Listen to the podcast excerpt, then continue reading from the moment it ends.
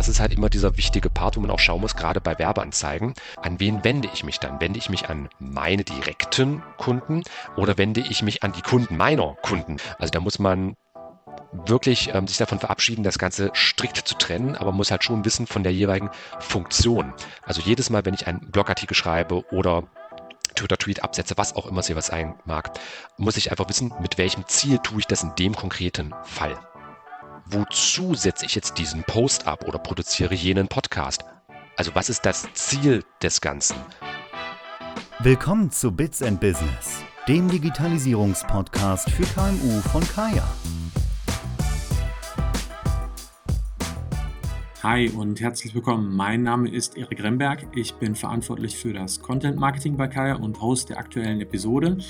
Heute sprechen wir mit Christian Allner über Strategien der Social Media Nutzung. Christian beschäftigt sich in seiner Rolle als Host eines Podcasts zu Social Media fortlaufend mit aktuellen Entwicklungen und Best Practice im Online Marketing und wenn Sie wissen möchten, welche Chancen Sie virtuell liegen lassen und wie man seine Social Media Aktivitäten strukturiert und strategisch angeht, dann sollten Sie auf jeden Fall dranbleiben. Jetzt viel Spaß mit der Episode. Los geht's.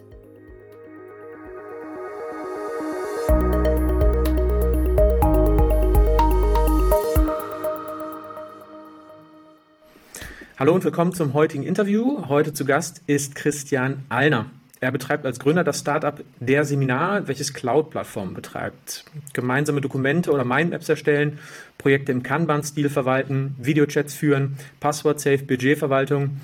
Für all diese Bereiche bietet sein Unternehmen Tools für den Mittelstand. Und darüber hinaus ist er einer der Hosts des Podcasts Online Geister, welcher sich auf Trends und Entwicklungen im Bereich Social Media und Online Marketing fokussiert. Christian, das ist mal eine Kurzzusammenfassung von dir. Stell dich und deine Expertise im Bereich Social Media doch gerne einmal kurz selber vor. Ja, hallo und willkommen. Freut mich hier sein zu dürfen. Mein Name ist Christian Allnau und zum einen berate und betreue ich seit 2011 mit der Agentur Schriftarchitekt vor allem kleine und mittelständische Unternehmen darin, ja, besser zu kommunizieren, Social Media zu meistern und auch im Datenschutz sicherer zu werden. Ich bin auch als externer Datenschutzbeauftragter tätig und seit 2019, also noch vor der Pandemie, aber parallel mit der Pandemie dann groß geworden, unser Startup, der Seminar. Ähm, da sind wir ähm, ja, tätig und geben ja, Tipps und Tools, um besser im Homeoffice und digitaler zu arbeiten. Und so viel kann ich auch schon verraten, wir werden wahrscheinlich demnächst auch aufgehen in der Atlas Bildungskapitalgruppe. Also insofern, es entwickelt sich ein bisschen was bei uns.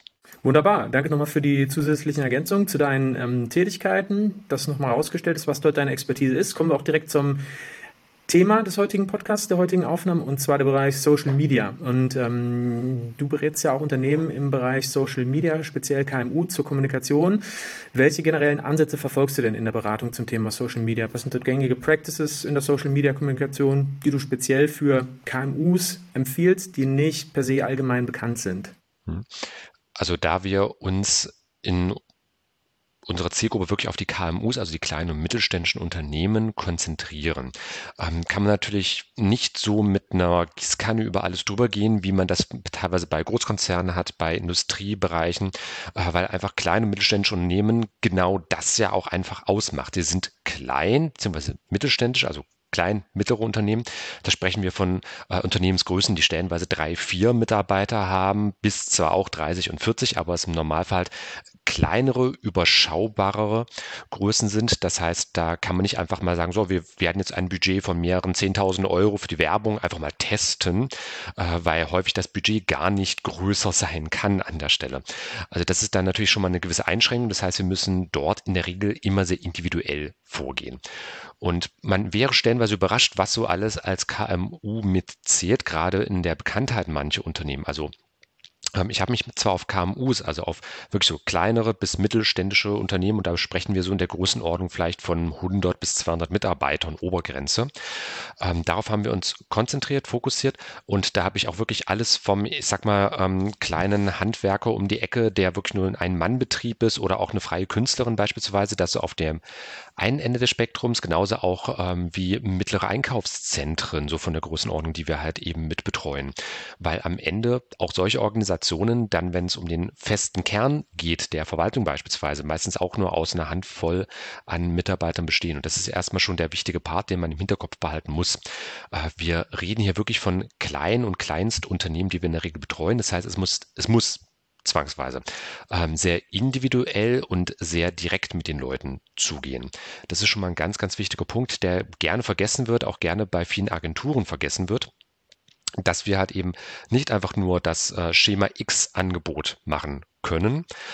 Ähm, und deswegen bin ich zum Beispiel auch bei mir in der Agentur direkt auf das sogenannte buddhistische Prinzip gegangen, dass wir halt eben sagen, ähnlich wie im Buddhismus, nicht das eine Extrem, nicht das andere Extrem, sondern eben der mittlere Weg zwischen den Extremen, äh, dass wir sowohl in dem Fall jetzt für die klassischen Angebote, auch was Betreuung angeht, sowohl irgendwo diese kleinen Paketangebote zwar mit haben, aber die dann natürlich auch immer offen halten für Individualisierung. Denn gerade in dem Bereich ich meine, wenn man sich zum Beispiel einen Drei-Mann-Betrieb anschaut, das kann wirklich ein komplettes Familienunternehmen sein, ähm, wo halt das Einkommen dann auch davon abhängt, ob beispielsweise der Inhaber, die Inhaberin die Kinder in die Schule schicken darf, beziehungsweise dann später halt eben auf Universitäten entsprechend schicken darf, was halt solche Kosten mit angeht. Äh, also da kann dann sehr, sehr viel familiäres zum Beispiel auch schon mit dranhängen, dadurch natürlich auch häufig emotionales. Das heißt, da muss man auch äh, an vielen Stellen dann schon fast so eine psychologische Beratung aufmachen als Social Media Agentur, weil einfach ähm, man zwangsweise so ein bisschen in diesem Familienbetrieb, wenn es zum Beispiel einer ist, mit drinne steckt. Genauso auch in anderen Bereichen, da hat man dann einfach keine klare Trennung in beispielsweise Abteilungen, in äh, bestimmte Unternehmensteile und so weiter, sondern man hat halt meistens mit einer und derselben Person zu tun, die einfach mehrere Funktionen ausübt. Also das ist immer so der wichtigste Part, den man im Hinterkopf behalten muss, dass man meistens mit einer einzigen oder einigen wenigen Personen zu tun hat. Und das sollte sich dann natürlich auch im eigentlichen Marketingprozess widerspiegeln. Mhm. Jetzt hast du schon interessante Beispiele genannt, ähm, worauf es vor allen Dingen bei KMU im Bereich Social Media ankommt, wie man hat mit wenigen Personen zu tun. Ähm, man muss eventuell auch bestimmte Vorbehalte ähm, beseitigen, man muss eine Awareness dafür schaffen, man muss sich auf diese Person, auf das Prinzip einstellen. Du hast über ähm, eure eigene Geschäftsphilosophie natürlich ähm, gesprochen, das buddhistische Prinzip. Jetzt lass uns ähm, auch schauen, dass wir stärker noch auf die Metaebene zum Thema Social Media Kommunikation kommen. was sind denn im Social Media KMU-Bereich gängige Fehler, die du in der Kommunikation oft siehst, wenn du ähm, gefragt wirst, schau da bitte einmal drüber, was, ähm, was kannst du empfehlen, was deine Beratertätigkeit ausmacht, was siehst du dort? Also es gibt zwei typische Fehler, die bei ähm, KMUs gerne auftreten. Die lassen sich dann auch nochmal untergliedern, aber die üblichen Fehler sind entweder, man will sich überhaupt nicht mit Online-Marketing oder Social Media oder was auch immer auseinandersetzen, so dieses äh, komplette Verschließen an der Stelle. Das ist die eine Variante, dass dann auch gerne das argumentiert wird mit, man braucht es ja sowieso nicht, man ist in einem ganz anderen Bereich tätig, was soll einem das bringen? Also solche klassischen Vorbehalte. Ähm, das ist auch durchaus unabhängig jetzt von Alter, Geschlecht, sozialem Hintergrund zu sehen, wobei man prinzipiell sagen kann, dass jüngere Generationen, die sich jetzt zum Beispiel selbstständig gemacht haben oder das Unternehmen übernommen haben, kann es ja verschiedene Konstellationen geben. Äh, die sind tendenziell aufgeschlossener natürlich, was jetzt äh, Social Media oder generell New Media Nutzung angeht, wollen wir es mal allgemein halten. Ähm, einfach weil sie damit ja häufig schon aufgewachsen sind. Aber unabhängig davon ähm, trifft dann Punkt zwei meistens zu. Selbst wenn man offen ist für das Thema und sich dem Ganzen nicht verschließt, ist es häufig so, dass man gerade als ein klein und kleines Unternehmen schlicht meistens die Zeit nicht hat. Das Tagesgeschäft ist beispielsweise für, ich überlege es gerade mal ein Beispiel für eine, ähm, ich nehme das äh, direkt mit dem Einkaufszentrum. Da ist das Tagesgeschäft natürlich, sich um die Mieter zu kümmern, Aktionen zu planen, solche Sachen. Da kann man natürlich im Bestfall bei sowas auch Social Media Marketing zum Beispiel mit integrieren, um zum Beispiel ähm, auf entsprechenden Plattformen halt Werbung zu machen, wenn jetzt zum Beispiel irgendein Sänger oder ein Kinderstar, da kann man ja auch beispielsweise Benjamin Blümchen im Kostüm mal hinschicken und dem von Spielzeugladen setzen, solche Klassiker äh, die man dann natürlich hat bei diesen klassischen analogen Bereichen. Also ein Einkaufszentrum ist ja natürlich immer noch eine relativ analoge Kiste. Ähm, und da muss man natürlich auch schauen, dass die Leute überhaupt erstmal A, offen sind für das Thema Digitales, weil es am Ende ja darum geht, die Leute im analogen Bereich natürlich in die Geschäfte zu bringen. Aber genauso muss man natürlich auch die Leute ähm, überhaupt ja von der Zeit her greifen können. Also das ist etwas, was ich regelmäßig als Problem habe, dass entweder keine Zeit ist bei den Mitarbeitenden von dem entsprechenden Unternehmen, weil einfach ja, zu viel erledigt werden muss und es hat eben zu wenig Personal im Verhältnis dazu, äh, dafür gibt. Das wäre diese eine Variante, um da gleich diesen zweiten Punkt nochmal äh, zu unterteilen. Also wir haben halt gesagt, entweder gar nicht offen für das Thema oder halt einfach total zugeknallt mit Tagesgeschäft. Und beim Tagesgeschäft wäre halt eben wieder das Problem, entweder die Leute gar nicht erreichen können, weil sie nicht an, an Telefon, an E-Mail, was auch immer, also die Kommunikationsmittel, dass die da gar nicht reagieren an der Stelle. Das wäre diese eine Variante in der Unterteilung. Äh, und die andere wäre halt eben, dass zwar ein prinzipielles Interesse schon da ist und auch man miteinander arbeiten möchte, aber dann halt das kann man auch wieder unterteilen, entweder so ein Micromanagement erfolgt, man alles nochmal gegenprüfen möchte, weil so Vertrauen ist gut, Kontrolle ist besser. Das ist gerade halt bei äh, Klein- und Kleinstunternehmen häufig anzutreffen, äh, weil dort in der Regel halt auch meistens ja Inhaber ist gleichzeitig auch der äh, Marketingchef, ist gleichzeitig auch Finanzchef und so weiter.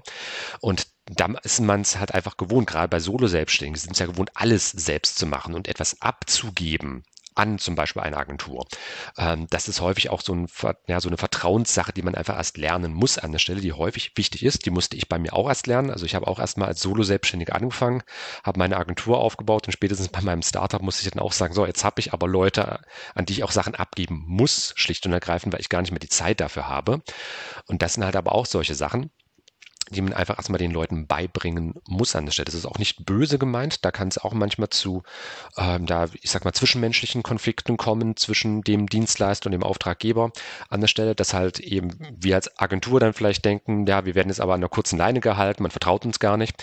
Äh, und genauso auch seitens des ähm, Auftraggebers dann eine ähnliche Sichtweise ist von, naja, die wollen ja nur mein Bestes, mein Geld und solche zwischenmenschlichen Konflikte können dort halt wesentlich häufiger passieren, weil auch wenn das ein Unternehmen schon ähm, eine gewisse Zeit am Markt ist, man aber einfach dieses ja, individuelle, direkte immer miteinander hat. Also man muss auch so ein bisschen mit den Kunden können an der Stelle, muss auch so ein bisschen seine Kunden lieben in diesem KMU-Bereich. Ansonsten kann es wirklich häufig äh, ziemlich nach hinten losgehen. Also das ist häufig so ein Grund, warum es nicht funktioniert, dieser rein zwischenmenschliche Aspekt. Äh, und die meisten Probleme, die sich ähm, in Folge von der Organisationsstruktur dann ergeben, kann man, wenn man die Leute gut leiden kann und man sich einfach ja, menschlich versteht, kann man meistens dann schon ähm, ganz gut umschiffen beziehungsweise gar nicht erst aufkommen lassen. Also Stichwort Micromanagement auf der einen Seite, das ist natürlich manchmal notwendig, zum Beispiel für den Anfang, dass man erstmal weiß, wie tickt der jeweils andere äh, und dann aber halt auch so diesen Punkt langsam hinzubekommen, das Ganze halt äh, dann eben ja mehr laufen zu lassen, halt eben da wegzugehen, aber auch nicht in das andere Extrem reinzurutschen, wo halt eben die Unternehmen sagen so, ja, jetzt mach mal und viel Spaß und ich brauche natürlich auch ein gewisses Maß an Input, beispielsweise Bildmaterial oder Vergleichbares, sonst kann ich meinen Job ja auch nicht machen und da halt eben so ein bisschen diese Waage zu halten, ist immer das Wichtige. Okay. Ähm, jetzt hast du schon die Themen der zwischenmenschlichen Kommunikation ähm, mit KMU angesprochen, was auf jeden Fall ein wichtiger Grundstein dafür ist. Die nächste Frage splittet sich in zwei Teile auf und zwar für KMU speziell. Wie gehst du mit der impliziten Annahme um, die viele KMU oft haben, dass über Social Media auch direkt verkauft werden kann? Und vertiefend dazu, wie priorisierst du im Bereich Social Media Kommunikation B2B versus B2C? Ähm, was kannst du da kurz als wichtige Guidelines nennen, inwiefern sich dort die Strategie der Kommunikation unterscheiden sollte? Mhm. Okay, erstens, man kann über Social Media direkt verkaufen, das ist prinzipiell möglich, nur passiert es halt nicht häufig. Und das ist einfach etwas, was man ähm, gerade KMUs auch beibringen sollte. Ähm, ich habe persönlich schon den Eindruck bekommen, die meisten wissen, dass es jetzt kein klassischer Verkaufskanal ist. Es gibt natürlich inzwischen einige Bereiche, wenn ich zum Beispiel an Instagram-Shopping denke, auch bei äh, den ganzen Meta-Unternehmen an sich, sei es Facebook, Insta etc., die gehen ja inzwischen immer stärker auch in so einen ähm, direkten Verkaufsbereich. Die haben ja auch kleinere Shops mit aufgemacht und so weiter. Und an dem Beispiel lässt sich eigentlich auch schon immer ganz gut erklären, ähnlich wie auch bei Pinterest beispielsweise, wie eigentlich Verkauf bei Social Media funktioniert. Man hat eigentlich die Galerie den Präsentations-, den Showroom an der Stelle im Social Media Kontext, also quasi der kleine Messeauftritt, aber verkauft wird meistens dann doch woanders. Und da ist zum Beispiel Instagram Shopping ein schönes Beispiel. Selbst wenn ich jetzt in so einem zum Beispiel Modebereich unterwegs bin, das ist so ein klassisches Segment dort und sehe dann halt tolle Kleidung und will dann halt eben ähm, zum Beispiel meine, äh, sei das jetzt jugendlichen Artikel oder Schuhe oder was auch immer, wenn ich vielleicht ein Schuhgeschäft bin in der Stadt, für mein 0815 Beispiel, da gehe ich zu Insta, biete, zeige dort meine Schuhe, setze die schön Szene, aber kaufen geht ja nicht über Instagram, das geht auch nicht über Facebook, geht auch nicht über Pinterest. Das sind ja nur diese Showrooms, das sind ja einfach nur das zum Zeigen. Der eigentliche Kauf muss dann entweder auf einem ja, anderen Online-Shop oder wenn man halt eben auf der eigenen Webseite einen hat, das wäre auch mal meine Empfehlung, dann halt eben darüber das Ganze abwickeln, sodass wir halt am Ende eigentlich die ganzen Social-Media-Kanäle eher so eine Art ähm, ja, Plakatpräsentation im weitesten Sinne, wenn ich so jetzt mir in meinem analogen Parallele suche, halt mit haben. Und am Ende wird auch nur weitergeleitet dann in unser, in dem Fall digitales Ladengeschäft. Das ist ja erstmal der Part mit dem Verkaufen. Prinzipiell möglich, passiert eher selten, dass es direkt da getätigt wird, aber das ist halt eben wie mit Plakatwerbung oder generell Werbung. Man weiß, dass die Hälfte des Budgets da sowieso vergeudet ist, man weiß halt leider nur immer nicht, welche Hälfte das Ganze. Aber das wäre zum ersten und äh, gerade im KMU-Bereich. Ähm, zweitens nämlich auch B2C, B2B lässt sich an vielen Stellen gar nicht so knallhart auch trennen. Also gibt es sehr, sehr viel Zerfließendes und Ineinanderfließendes an der Stelle. Ähm, generell kann man aber schon erstmal eine grobe Trennung aufmachen. Also B2B ist halt wirklich der klassische Geschäftskunde. Da gibt es auch meistens Unternehmen, wo man sagen kann, das muss man trennen. Aber ich hatte da zum Beispiel auch eine ähm, ja, längere und für den Kunden recht erhellende Diskussion mit so einem Einkaufscenter auch wirklich gehabt, wo man dann nämlich auch schauen muss, an wen richtet man sich eigentlich. Weil in der Regel ist man ja eigentlich ein B2C-Geschäft im Einkaufszentrum. Aber das ist ja für das Einkaufszentrum selbst, also den Betreiber des Centers, nicht der Fall. Die sind ja eigentlich im B2B-Geschäft unterwegs, weil sie halt eben Unternehmen als Mieter möchten. Und das ist halt immer dieser wichtige Part, wo man auch schauen muss, gerade bei Werbeanzeigen oder generell, wenn ich, wenn ich Marketing mache, an wen wende ich mich dann? Wende ich mich an meine direkten Kunden, also die Mieter in den Geschäften, äh, oder wende ich mich an die Kunden meiner Kunden? Weil am Ende, ich möchte natürlich auch, dass möglichst viele Besucher in so ein Einkaufscenter kommen, bei meinen Kunden was kaufen, weil ich ja auch immer anteilig durch Miete etc. ja meinen Gewinn dadurch ziehe.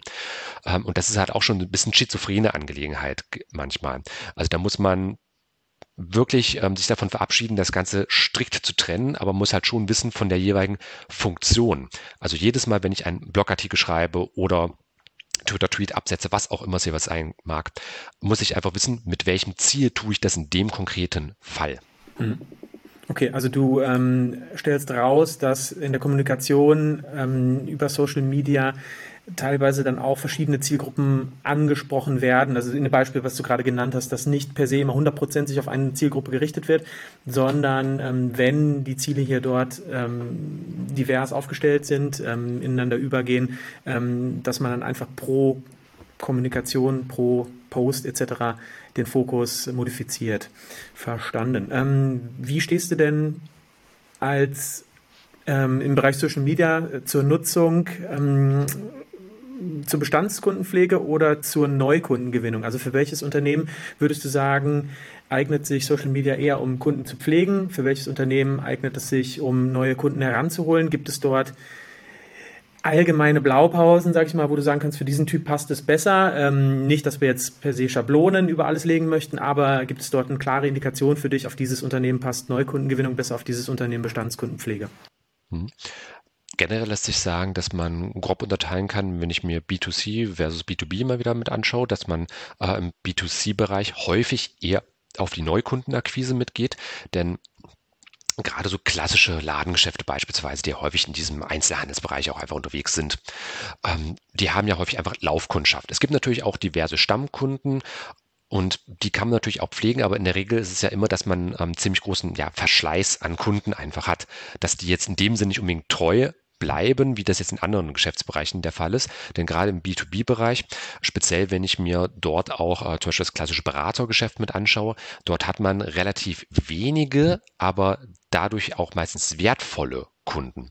Also sei das jetzt so klassische Bereich wie Versicherung, Bankenwesen oder halt eben auch das, was ich als Agentur direkt mache. Ich habe mich auch auf eben KMUs ja spezialisiert als Kundschaft. Das heißt, ich bin ja auch ein Unternehmen im B2B-Segment und ich habe dadurch eine in Anführungsstrichen überschaubare Menge an Kunden, die dadurch für mich aber trotzdem halt eben sehr wichtig ist, weil die ja in der Regel äh, bei mir regelmäßige Verträge eingehen, weil sie auch einfach ähm, monatliche ja, sag mal, Abogebühren, Anführungsstrichen, bei mir bezahlen für Pflege und so weiter. Und da hat natürlich auch einfach ähm, für mich in dem Bereich beispielsweise die Bestandskundenpflege natürlich sehr, sehr wichtig ist. Also einfach ein, äh, eine gute Beziehung beizubehalten zwischen mir und dem Kunden.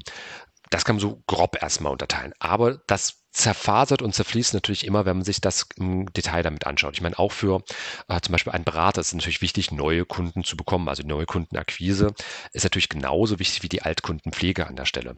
Und da gibt's ähm, ein schönes Beispiel, das ist die sogenannte Post-Methode. Äh, für Details, da kann ich auch einfach auf unsere Mediathek bei der Seminar mit verweisen. Und ähm, die ersten beiden Parts sind da nämlich die wichtigen bei Post, P und O, äh, also People und Objectives.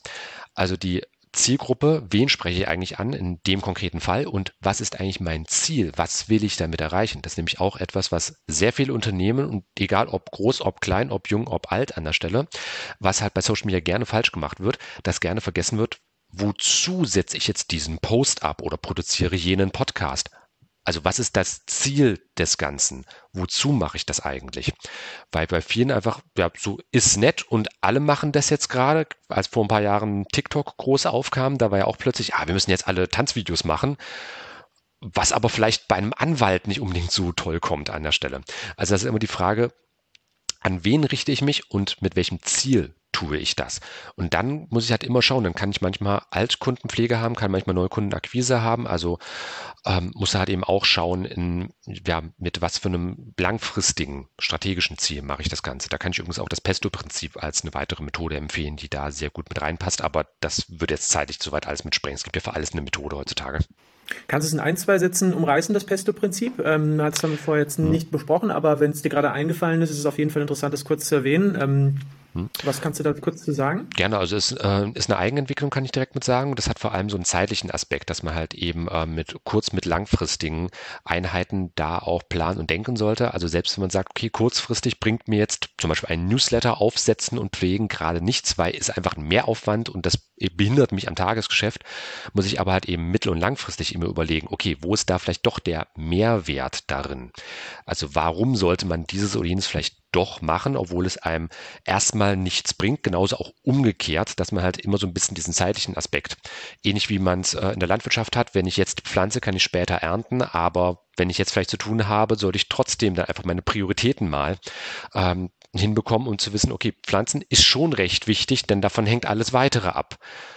Ich kann auch später meine äh, Rechnungen bezahlen oder äh, kein oder das Lager aufräumen, aber ich sollte jetzt vielleicht pflanzen, weil jetzt die Saison dafür ist. Okay, alles klar. Das ist halt in vielen anderen Bereichen genauso. Mhm, okay, also wer sich dazu tiefer informieren möchte, findet sicherlich auf euren Medien dazu dann auch mehr Informationen. Ähm, sehr interessant auf jeden Fall. Hallo, ganz kurzer Hinweis von meiner Seite. Wer über weitere Kanäle Infos zu Digitalisierungsthemen im Mittelstand erhalten möchte, der kann gerne auch unseren Newsletter abonnieren denn dort gibt es regelmäßig exklusive ähm, zusätzliche Infos und Inhalte eben zum Thema Digitalisierung, die dann zum Beispiel gar nicht bei uns im Podcast oder auf unserer Magazinseite zu finden sind. Unter anderem stellen wir die wichtigsten Infos zum Thema Automatisierung bereit. Wie kann ich also mit Software automatisierte Prozesse bauen, die lange Klickstrecken und manuelle Arbeit ablösen? Und wir stellen auch bereit Fallstudien und kuratierte Einblicke für kleine und mittlere Unternehmen, wie man das Thema digitale Transformation am besten angeht. Und ja, wer sich dafür interessiert, der geht einfach auf getkaya.com slash newsletter minus Anmeldung. getkaya.com slash newsletter minus Anmeldung. Und ja, da kann man sich dann anmelden und ich würde sagen, weiter geht's. Sehr interessant, Christian. Ähm, wir kommen zur nächsten Frage. Und zwar hast du ja vorhin auch angesprochen, dass man wissen sollte, welches Ziel man anstrebt, wenn man auf Social Media postet. Und dazu auch konkret die Frage für Praxisbeispiele, die wir vorab besprochen haben. Und zwar kannst du kurz Praxisbeispiele nennen, was man machen kann, um neue Fans auf Social Media zu gewinnen, ähm, was dort für bestimmte Branchen aus deiner Erfahrung besonders gut funktioniert hat. Mhm. Da gibt es generell sehr, sehr viele Möglichkeiten. Ähm, es kommt auch immer sehr, sehr stark aufs Medium an. Also Social Media Plattformen sind ja sowieso schon mal sehr unterschiedlich gesät an der Stelle. Also ein Klassiker, der immer sehr, sehr gut funktioniert, ist die sogenannte Huckepack-Taktik oder Piggyback Taktik. Also dass ich halt einfach ein aktuelles Thema suche. Das machen sehr viele YouTuber, die halt sich langsam erstmal nach oben arbeiten möchten, auch häufig, äh, dass man einfach ein aktuelles Thema sich sucht, sei das jetzt irgendein Internettrend, sei das äh, irgendwas, was in Nachrichten auch gerade besprochen wird, irgendeine, irgendein gesellschaftliches Thema, um es mal allgemein zu halten, über das halt eben gerade sehr viele Leute sprechen, was natürlich auch irgendwo zu meinem eigenen Thema passen sollte. Das ist auch ganz wichtig. Und das wird dann einfach kommentiert. Also da ist so ein Klassiker, man muss sich ja nur mal ähm, irgendwelche Filmtrailer anschauen. Das ist so ein Klassiker bei YouTube.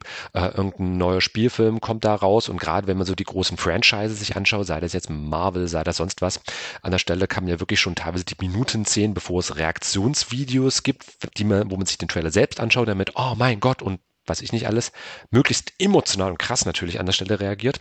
Genauso auch Analysevideos und so weiter und so fort. Also, dass man halt einfach mit einem Thema arbeitet, das bereits existiert und da halt ihm einen Mehrwert zu erschaffen. Das ist auch so eine, äh, diese klassische Prosumer-Kultur. Also man ist sowohl Produzent als auch Konsument. Findet man, wie gesagt, bei YouTube sehr, sehr verbreitet. Ähm, genauso natürlich auch ähm, so ein weiterer Klassiker hat einfach einen Mehrwert erzeugen. Also das äh, ist dann immer so dieses Prinzip, was man zum Beispiel gerne bei Blogartikeln mitfindet, ähm, wenn man eine Webseite neu macht, dass man einfach erstmal Grundlagenbeiträge schreibt, wo es zum Thema X geht. Also zum Beispiel Metaverse ist ja jetzt gerade so ein schönes Beispiel, was sehr stark diskutiert wird und dann vielleicht auch erstmal klären, was ist überhaupt das Metaverse? Womit beschäftigen die sich eigentlich? Oder bei uns im Unternehmen, äh, wir haben ja Homeoffice als Schwerpunkt uns gesetzt. Was ist denn überhaupt Homeoffice? Vielleicht auch mal rechtlich betrachtet, denn gerade bei so einem Arbeitsthema ist es ja auch wichtig zu wissen, ja, was ist es und was ist es nicht, weil auch viele Leute gerne Homeoffice und Telearbeit zum Beispiel zusammenschmeißen, obwohl es da rechtlich sehr wichtige Trennungen eigentlich gibt. Also dass man erstmal wirklich so diesen Grundlagenbereich gut mit abdeckt, also gutes Fundament schafft und dann halt eben natürlich schon sich auch aktuelle Themen mit raussucht, aber halt eben bei seiner eigenen Branche bleibt. Also wirklich so der Fachidiot auch ein bisschen wird an der Stelle. Ja, verstanden. Ähm, ohne es zu komplex zu machen, die nächste Anschlussfrage zielt darauf ab, was sollten KMU beachten, wenn sie der Social Media Strategie noch in den Kinderschuhen stecken und diese weiterentwickeln möchten. Was sind da deine zwei, drei wichtigsten Tipps, die du dort mit an die Hand geben kannst? Ich empfehle jedem KMU, das eine Strategie für Social Media entwickeln möchte, langfristig zu denken, das natürlich auch runterzubrechen, aber wo möchte man sich in fünf Jahren sehen mit dem Ganzen? Ist zum Beispiel die Facebook-Seite dann überhaupt noch relevant? Macht es für einen überhaupt Sinn, ein Instagram-Konto aufzubauen? Oder was entwickelt sich wie? Also auch erstmal eben basierend oder abhängig von der eigenen Branche, in der man unterwegs ist und dem gesamten Rest. Ähm, also einfach, wie wird sich voraussichtlich entwickeln. Das kann man auch niemals sicher abschätzen. Aber dass man schon mal weiß, okay, in welche Richtung soll es gehen, dann natürlich auch möglichst konstant in einigen Bereichen dabei bleiben, also auch eine gewisse ähm, Gleichartigkeit und Erwartbarkeit auch einfach zu platzieren. Also ein konkretes Beispiel hätte ich da jetzt. Ähm, wir selbst produzieren noch einen Podcast. Die Online-Gaste wurden ja auch schon kurz erwähnt. Die produzieren wir seit 2016. Jeden Monat. Also mindestens, das ist unser Anspruch, mindestens eine Folge pro Monat. Wir laufen eben auch parallel als Radiosendung, deswegen haben wir sowieso schon mal so ein bisschen den Druck von der Redaktion im Hintergrund.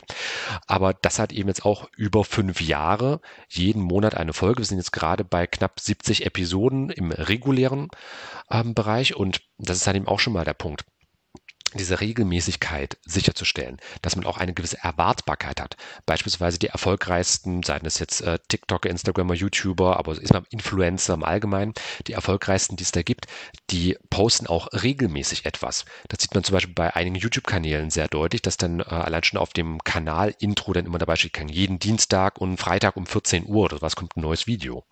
Dass es einfach diese Erwartbarkeit ist äh, mit der die Fans erstmal arbeiten können und mit der man natürlich auch selbst besser planen kann. Nicht, dass es ein, ja, ich mache dann mal was und ich mache dann mal was, äh, sondern halt eben wirklich, dass es eine, äh, einfach einen Redaktionsplan an der Stelle gibt, wo dann eben regelmäßig auch veröffentlicht wird. Okay, vielen Dank für die Ausführungen. Das sind sicherlich interessante Mehrwerte, die viele mitnehmen können, um ihre Strategie dort zu verbessern. Wir kommen zum kleinen Themenausflug, den wir ähm, noch definiert haben. Und zwar habt ihr auf euren Medien, fand ich sehr interessant, über das Thema New Work ausführlich gesprochen. Und zwar dort einmal natürlich so von der Definition, was ist eigentlich New Work, wie definiert sich das, aber wie arbeite ich auch möglichst effektiv und effizient in diesem Arbeitskonzept. Und das überschneidet sich sehr stark mit einem Konzept, was wir selber bei Kaya ähm, auch befürworten und worüber wir auch regelmäßig berichten, und zwar das Büro 4.0, was sich leicht vom Thema New Work abgrenzt. Und da möchten wir gerne darauf zu sprechen kommen. Und zwar dort auch mit Empfehlungen, was kann man in seinen täglichen Arbeitsabläufen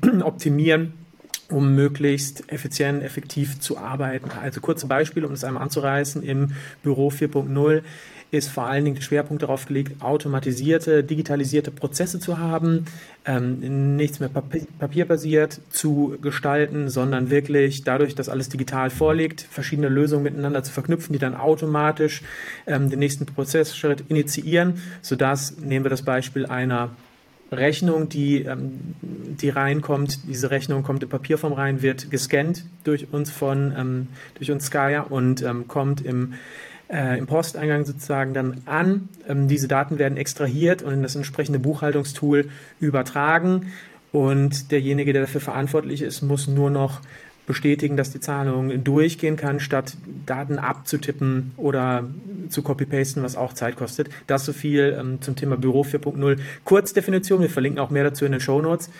Aber vielleicht kannst du ein paar Minuten noch herausstellen, ja, was ähm, für euch die wichtigsten Methoden im Bereich New Work sind, um dort ja, produktiv zu arbeiten und wie du dazu stehst, ähm, Automatisierung voranzubringen und wie du denkst, dass das am besten bewerkstelligt werden kann. Hm. Um produktiv bei New Work, was ja nur eines von vielen Schlagworten ist in dem gesamten Kontext, aber um generell produktiver zu arbeiten in einer modernen Arbeitswelt, äh, muss man das Ganze so ein bisschen zweiteilen. Einmal äh, das Mentale, also wie gehe ich persönlich als Mensch an die Arbeit ran und ähm, dann natürlich auch das Equipment an sich, also quasi das, ja, die Software und die Hardware irgendwo. Und die Software ist in dem Fall jetzt eher die geistige Einstellung gemeint. Da gibt es auch sehr viele ähm, Methoden, da gibt es auch Modelle, nach denen man arbeiten kann. Da würde ich jetzt auch nicht zu tief drauf eingehen. Ähm, ist zwar an sich total spannend, würde es aber den Rahmen total sprengen. Und das hat vor allem damit zu tun, dass man natürlich auch bereit sein, ja, muss bereit sein, sollte bereit sein möchte, das ist auch ein ganz wichtiger Punkt, um halt eben so zu arbeiten. Es gibt viele Leute, auch in meinem Altersbereich ist mir das schon mehrfach begegnet. Ich kann mich dann noch an einen Bekannten erinnern, der meinte, ich kann das mit diesem digitalen Arbeiten einfach nicht. Ich brauche an morgen brauche ich was zum Einstechen, zum Ausstechen. Ich muss die Geschäftsräume auf und zuschließen können. Also diese Person hat dann einfach dieses, ich sag mal, ritualisiert zur Arbeit gehen einfach für sich gebraucht. Und das heißt einfach schon mal, das ist sowieso nicht für jeden geeignet muss aber einfach schon mal mental dafür geeignet sein oder zumindest äh, sich da reindenken können, dieses digitale Arbeiten. Gerade wenn es um zum Beispiel Homeoffice geht, auch wenn es um digitale Nomaden geht, wo man ja auch theoretisch von überall aus arbeiten kann. Man muss sich da wirklich auch erstmal ähm, reindenken können. Das ist diese eine Seite und da gibt es sehr, sehr viel Material, was das auch nochmal als Schwerpunkt mit behandelt. Aber genauso wichtig, stellenweise auch wichtiger natürlich, ähm, ist dann der andere Teil, also das Equipment, die Hardware, also was habe ich ihm an Ausrüstung für das Ganze. Damit meine ich zum einen natürlich die konkrete Büroausstattung, also das, was ich anfassen kann. Das kann zum Beispiel ein hochwertiger ähm, Computer sein, das äh, kann ein entsprechender Büroraum sein oder halt eben vielleicht ein Bereich in einem Coworking Space oder, oder, oder. Ähm, das ist aber genauso natürlich auch die in Anführungsstrichen greifbare Software, also mit etwas für Tools arbeite ich einfach. Also ich halt auf der einen Seite diese gedanklichen Sachen habe und auf der anderen Seite dann einfach ja, mein Werkzeug, mit dem ich dann umgehe. Und gerade bei diesem Werkzeug, bei diesen Tools ist es natürlich ganz wichtig, dass es halt auch Tools sind, mit denen man selbst gut arbeiten kann.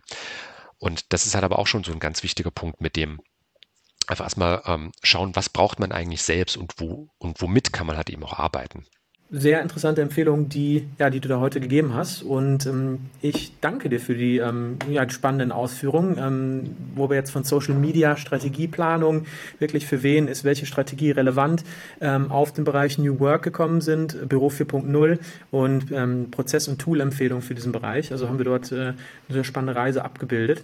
Und genau, das äh, war das heutige Interview. Christian, ich bedanke mich nochmal ganz herzlich bei dir und wünsche dir noch einen schönen Tag. Danke, hier sein zu dürfen und natürlich gleichfalls. Und ja, bleibt gesund und wohl auf allesamt. Das wünsche ich dir auch. Mach's gut, Christian. Tschüss.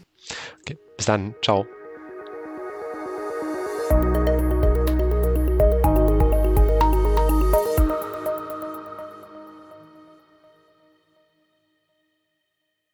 Hat Ihnen diese Folge von Bits in Business gefallen? Dann folgen Sie jetzt unserem Podcast und bleiben Sie auf dem Laufenden.